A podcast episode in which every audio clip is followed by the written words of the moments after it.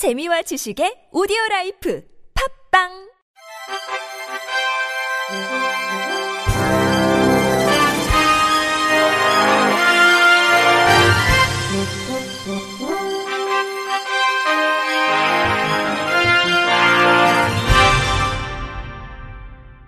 청취자 여러분 안녕하십니까? 12월 25일 크리스마스에 보내드리는 KBIC 뉴스입니다.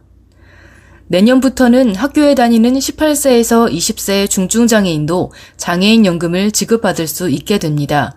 보건복지부는 어제 장애 아동수당 지급 대상 요건 등을 규정하는 장애인복지법 시행령 일부 개정안이 국무회의에서 의결됐다고 밝혔습니다. 그동안 학교에 다니는 18세 이상 20세 이하 중증장애인은 장애인연금 지급 대상 연령임에도 불구하고 그간 특례 조항을 두어 장애인연금 대신에 수금액이 더 많은 장애 아동수당을 지급해왔으나 장애인연금의 지속적인 인상으로 장애인연금 수급액이 장애 아동수당 수급액보다 더 많아짐에 따라 이 규정을 유지할 필요가 없게 됐습니다. 이에 따라 종전에 장애 아동수당을 지급하던 것을 앞으로는 장애인연금을 지급하는 내용으로 장애인연금법이 개정됐습니다. 김승일 복지부 장애인 자립기반 과장은 장애인연금법은 장애인복지법 시행령 개정으로 그간 중증 장애 아동수당을 받던 학교에 다니는 18세 이상 20세 이하 중증장애인은 장애인연금 수급이 가능해짐에 따라 최대 18만 원의 인상 효과가 있어 중증 장애 학생의 소득 보장 및 생활 안정에 큰 도움이 될 것으로 기대된다고 밝혔습니다. 내년부터 중증장애인의 일반 건강 및 장애 상태, 구강 건강 증진을 위해 장애인 치과 주치의를 포함해 장애인 건강 주치의 2단계 시범 사업이 추진됩니다. 장애인 건강 주치의 제도는 중증장애인이 주치의를 선택해 만성질환, 장애 상태 등을 지속적 포괄적으로 관리받도록 하는 것으로 중증장애인의 건강을 보다 두텁게 보호하기 위해 일부 운영상 미비점을 개선해 2단계 시범 사업을 시행하게 됩니다. 개선된 2차 시범 사업부터는 건강 및 장애 상태에 대한 포괄 평가 및 관리 계획 수립 서비스를 연 1회만 제공하던 것을 중간 점검, 평가를 추가해 서비스 제공 기회를 확대하고 의사의 진료 여건을 개선하기 위해 방문 진료 수가를 1차 의료 왕진 수가 시범 사업과 동일한 수준으로 개선합니다. 또한 비장애인에 비해 구강 상태가 열악한 중증장애인에 대해 불소 도포, 치석 제거 등 주요 치과 예방 진료 보험 적용을 확대하는 장애인 치과 주치 시범 사업을 실시하게 됩니다. 장애인 치과 주치 시범 사업은 치과 의원, 병원과 권역 장애인 구강 진료센터 간의 효과적인 연계가 가능할 것으로 기대되는 부산시에서 우선 시행할 계획입니다. 보건복지부 권병기 장애인 정책과장은 장애인 치과 주치의 제도를 통해 치과에 대한 접근성을 높여 구강 보건 사각지대에 놓인 중증 장애인의 구강 건강을 개선할 수 있도록 노력하겠다고 밝혔습니다.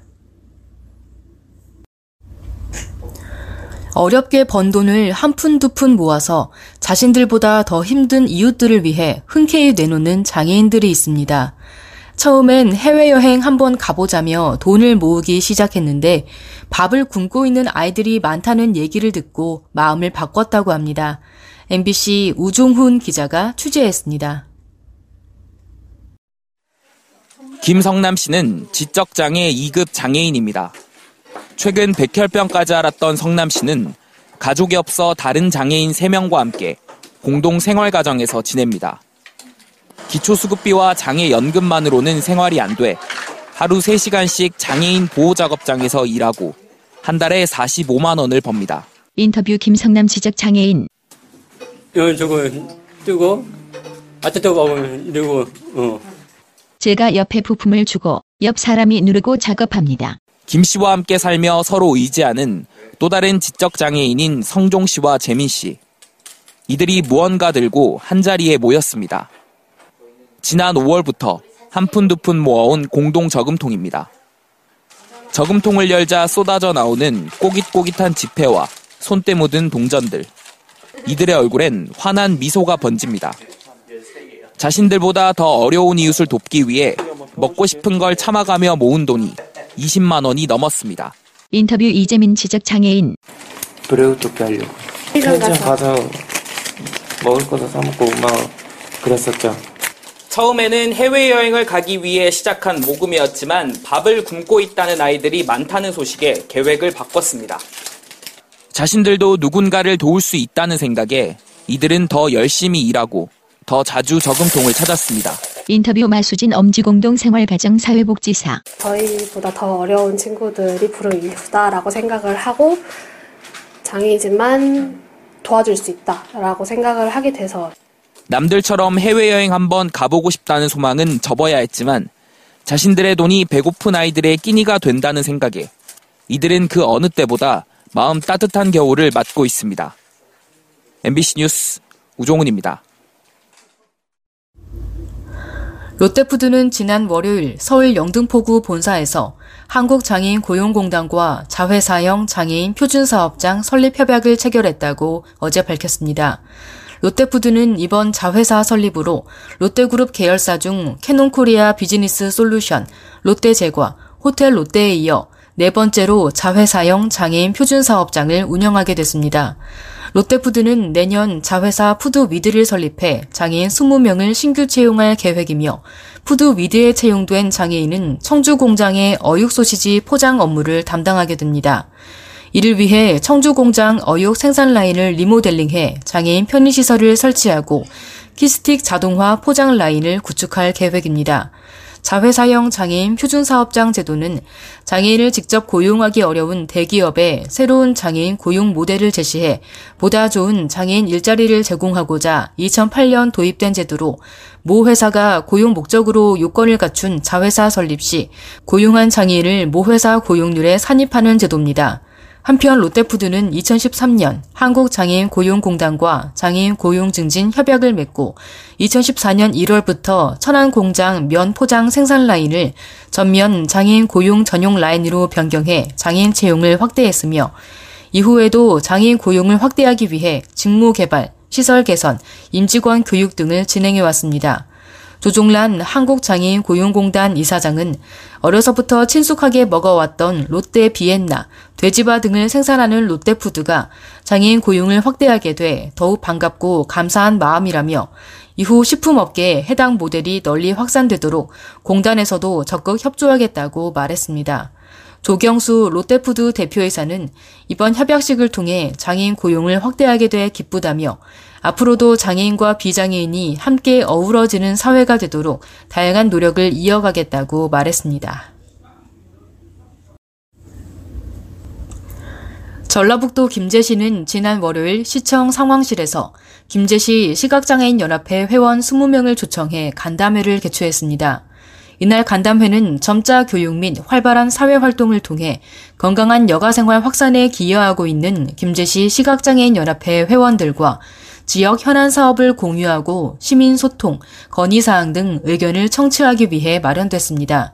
박준배 김제시장과 시각장애인 연합회 회원들은 김제시의 시각장애를 위한 교통 안전 장치 설치 등 애로 사항과 다양한 의견을 나누고 김제 시민의 행복 지수를 높이기 위한 방안에 대해 논의하는 시간을 가졌습니다. 박순배 김제시 시각장애인 연합회 회장과 회원들은 장애인 복지, 특히 소외된 시각장애를 위한 사무실의 노후화 문제와 교통시설, 복지 사각지대를 해소하는데 김제시가 앞장서서 지원해 주길 바란다고 말했습니다. 박준배 김제시장은 다양한 의견에 감사를 표하고 회원들의 애로사항 해소를 위해 관련 부서 및 업체와 협의해 가능한 사업에 대해서는 빠른 시일 내에 지원될 수 있도록 최선을 다하겠다고 밝혔습니다.